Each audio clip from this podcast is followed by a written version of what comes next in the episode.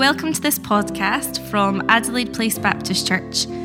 We're a community of disciples, apprentices of Jesus, who live and work in the city of Glasgow, and it's our vision to join God in the renewal of all things. Our discipleship to Jesus is for all of our lives, so as well as listening to this podcast, we'd love for you to join us on a Sunday morning or get involved in one of our missional communities, which are across the city throughout the week. Our prayer is that you encounter Jesus in some way through this podcast. More information can be found at apbc.net.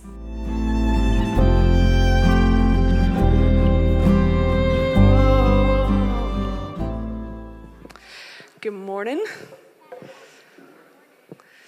Thank you. Let's get a morning back. Love it.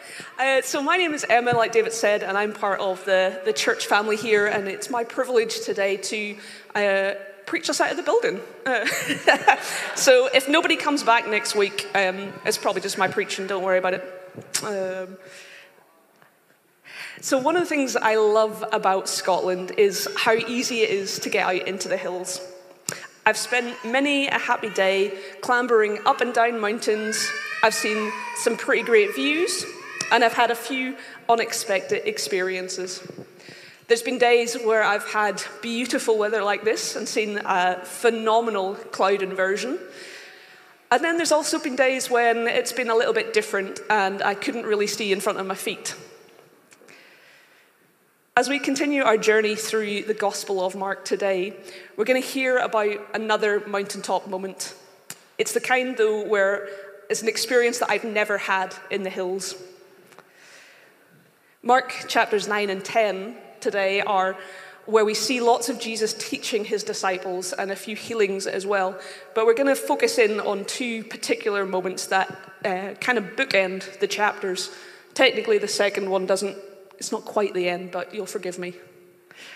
So we're going to begin in Mark chapter 9 with the transfiguration of Jesus. And the, the scripture will be on the screens, but it's Mark chapter 9, reading from verse 2. After six days, Jesus took Peter, James, and John with him and led them up a high mountain where they were all alone. There he was transfigured before them. His clothes became dazzling white, whiter than anyone in the world could bleach them. And there appeared to him Elijah and Moses, who were talking with Jesus. Peter said to Jesus, Rabbi, it is good for us.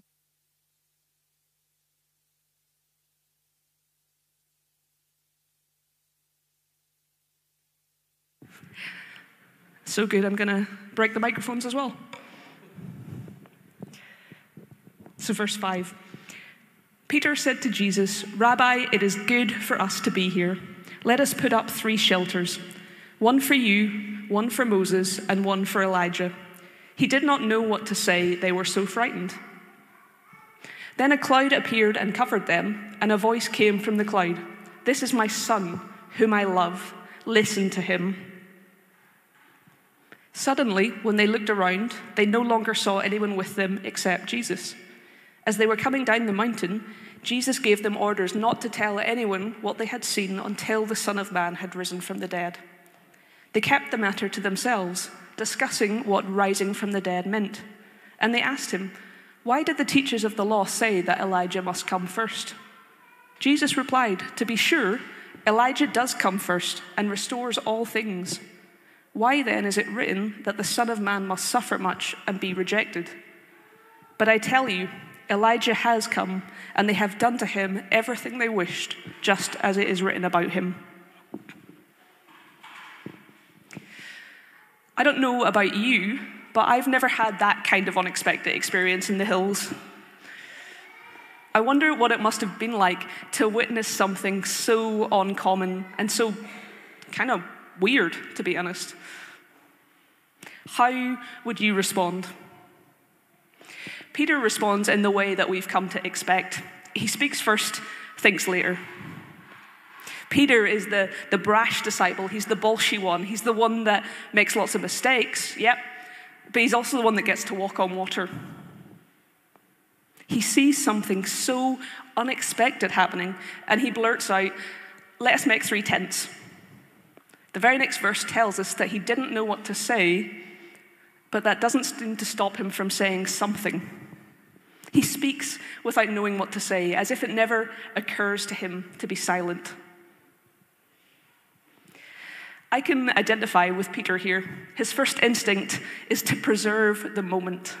He doesn't really understand it, he's not sure what's going on, it's not what he expected, but he does grasp that there's something important happening here, and he doesn't want to lose the moment. I've had a camera in my hand for as long as I can remember. Much like Peter, I love capturing moments that I don't want to lose. But there's a danger in this too. The writer and philosopher Susan Sontag published a series of essays in the 1970s that explored the idea of photography's role in, in culture and politics and protest. And she said this Many tourists feel compelled to put the camera between themselves and whatever is remarkable that they encounter. Unsure of other responses, they take a picture. This gives shape to the experience. Stop, take a photograph, and move on. How many of us have witnessed something unexpected or remarkable, and our first instinct has been to try to preserve it, to capture it? Unsure of what else to do, we speak first, we photograph first. I remember walking into the Sistine Chapel in the Vatican for the very first time. I'd spent hours already wandering around looking at countless other works of art, taking pictures, taking it all in, not really understanding most of it because art's not, I don't quite understand it. I like looking at it. Um, but I'd already been looking at all of this beautiful art and then as you start to get towards the Sistine Chapel, you start to see signs that ask you not to take photographs inside. You can photograph anywhere else you like, as much as you like, for as long as you like, but please don't take pictures in here. The chapel is crowded with tourists like me. I look up and I see Michelangelo's famous painting of, of Adam and God reaching out to each other. And then I'm distracted by a camera flash. And then there's an iPad blocking my view. And then another flash. Surrounded by beauty, the first instinct is to raise an iPad or raise a camera. We witness to wonder and an effort to preserve it, in an effort to capture it, we end up missing it. Peter witnesses this unexpected moment and he rushes to preserve it. Is there an experience that you are trying to preserve? To hang on to? Have you ever had a moment that you want it so badly to remember in the future that you missed out on enjoying it when it was actually happening? Verse 7 carries on in the chapter to say, and a cloud overshadowed them. I'm not going to lie, on the days when I'm in the hills, I don't want the clouds to overshadow me. I'd quite like to have a nice view, thank you. But in the Old Testament, a cloud is a symbol of God's presence and his protection. If we just think back to the Israelites in the desert or Moses on the mountain for 40 days and 40 nights. Exodus 19, verse 9 reads The Lord said to Moses, I am going to come to you in a dense cloud so that the people will hear me speaking to you and will always put their trust in you. Peter has this unexpected experience that he doesn't know what to do about, so he rushes to preserve it for the future. But what if instead of preserving it for the future, what if God simply wanted Peter to experience his presence in the moment? Unsure of how else to respond, Peter rushes to put up some tents. I rush to pick up a camera. When all God wants is for us to know his presence. I wonder if you've ever had an unexpected experience that's left you unsure what to do. Is there a place where you're longing for more of God's presence and protection in your life?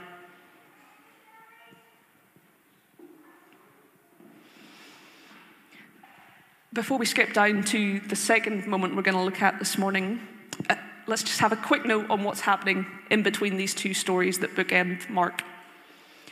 Fiona reminded us a few weeks ago that, that Mark's gospel is pacey. There's lots happening. It moves quickly from one story to the next story to the next. There's not any downtime in between. In between the start of chapter 9 and the end of chapter 10, Jesus is teaching his disciples. He's teaching them about power, about other apostles, about sin, about divorce, about faith like a child, about riches. And all of this is happening on the way. Jesus isn't sitting still in one place, it's happening as he travels around. In other words, it's probably quite inconvenient timing. But that doesn't stop Jesus from inviting the disciples into his way of life. Jesus is on the move then as now, and he's still inviting us in. If we had time to explore all of these stories in detail, I think we'd see how it's not only inconvenient timing for Jesus, but probably quite inconvenient truth for the disciples. Jesus is constantly flipping the norms of what's expected. As I was reading through chapter 10, it seemed to me like the running theme was that the Jesus way of life is not what we would expect. Children are not valued by society, but they're held up by Jesus as examples of the faith. Riches are not a sign of God's blessing, but actually make it harder to enter the kingdom. True power is not expressed through domination and control, but through a servant heart. Jesus is overturning everything that the disciples know, everything that we think we know. Is the Spirit overturning something in our lives? Is there a belief that we've held, an opinion that's no longer serving me? The way of Jesus is not what we expect.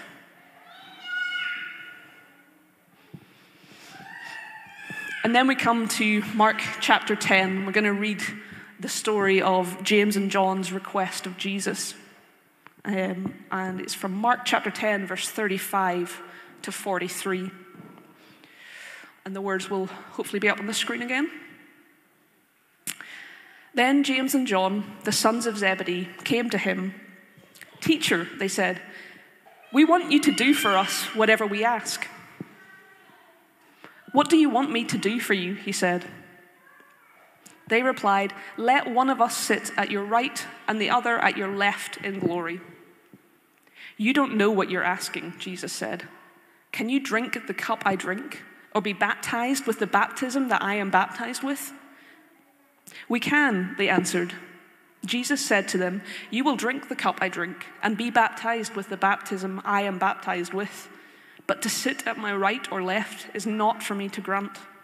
These places belong to those for whom they have been prepared. When the ten heard about this, they became indignant with James and John. Jesus called them together and said, You know that those who are regarded as rulers of the Gentiles lord it over them, and their high officials exercise authority over them. Not so with you. Instead, whoever wants to become great among you must be your servant, and whoever wants to be first must be slave of all. For even the Son of Man did not come to be served, but to serve and to give his life as a ransom for many. James and John kickstart this conversation in a way, a way that kind of reminds me of Peter. They're bolshy, maybe even a little bit arrogant. I wonder how many of us would be bold enough to tell Jesus, We want you to do whatever we ask you. Maybe in my quieter moments, in my more private moments, I might say that, but it's not something we hear from the front very often, is it? What I love about this, though, is how Jesus' response is not dismissive, but inquisitive. What do you want? Is there a question that you wish you could bring to God, but you're afraid that it's too irreverent or arrogant or maybe just not even that important to God? James and John bring their question to Jesus, asking to sit at his right and left hand in glory. I got to attend a wedding recently, and the people who sat closest to the bride and groom were their, their families, their bridesmaid, their um, best man. Because the right and left hand are seats of honor at the banquet. And so when James and John come and ask Jesus for these seats, what they're really saying is, we want to be the ones most honored. We want everyone to know that we're important in this movement. It's a not so subtly veiled grasp at power and authority. Jesus responds with kindness and curiosity again. Are you able to drink the cup that I drink? He doesn't dismiss their request, but he takes them deeper into it. They give this glib response like, Yeah, of course, we can totally drink that cup, no problem. Though, much like Peter on the mountaintop, they've no idea what they're talking about. They don't understand what's happening. I wonder how often I have answered with a glib reply to Jesus when he'd want to invite me into something so much deeper. The seats of honor next to Jesus have already been assigned. You know, if we read on in Mark, who do we find at the right and left hand? Jesus sits in glory, and it's on the cross. When Jesus is in his glory, it's on the cross, and at his right and left hand are the thieves. Once again, the way of Jesus is not what we expect.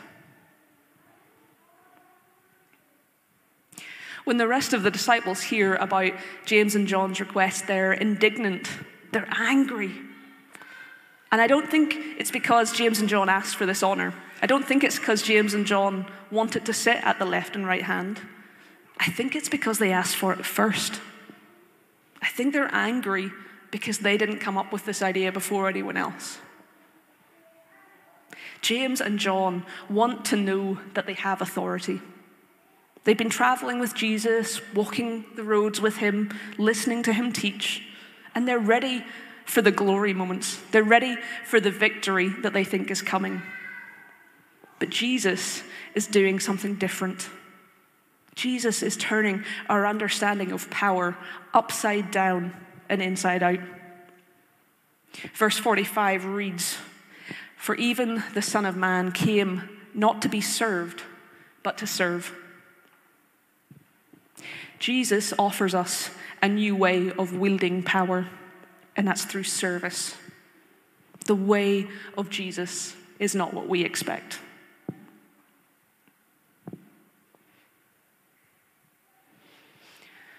These two passages, the transfiguration of Jesus on the mountain and James and John's request, they, they kind of bookend these chapters of Mark. And in both passages, the disciples don't really understand what God is doing. Lots can happen, and we can still be confused. Jesus can spend days, years, months teaching us about sin, relationships, faith, divorce, power, money, and we can still get it all wrong. The disciples didn't understand what God was doing there on the mountaintop, and they still don't understand what God is doing here when He's speaking to James and John. But our confusion does not negate God's presence by the cloud or his calling to service on our life. The way of Jesus is not what we expect. And so, what are we supposed to do? What do we do when we don't know what to do? I pray that we would learn to trust in Jesus' presence, to trust in his presence of the cloud, and to move in his way of power, which is the way of service. And so, may you know the confusion of a God who is not what you expect. May you know the presence of Jesus in the midst of your confusion. And may you move in the power of the Spirit who compels us to love and serve the world around us. Amen.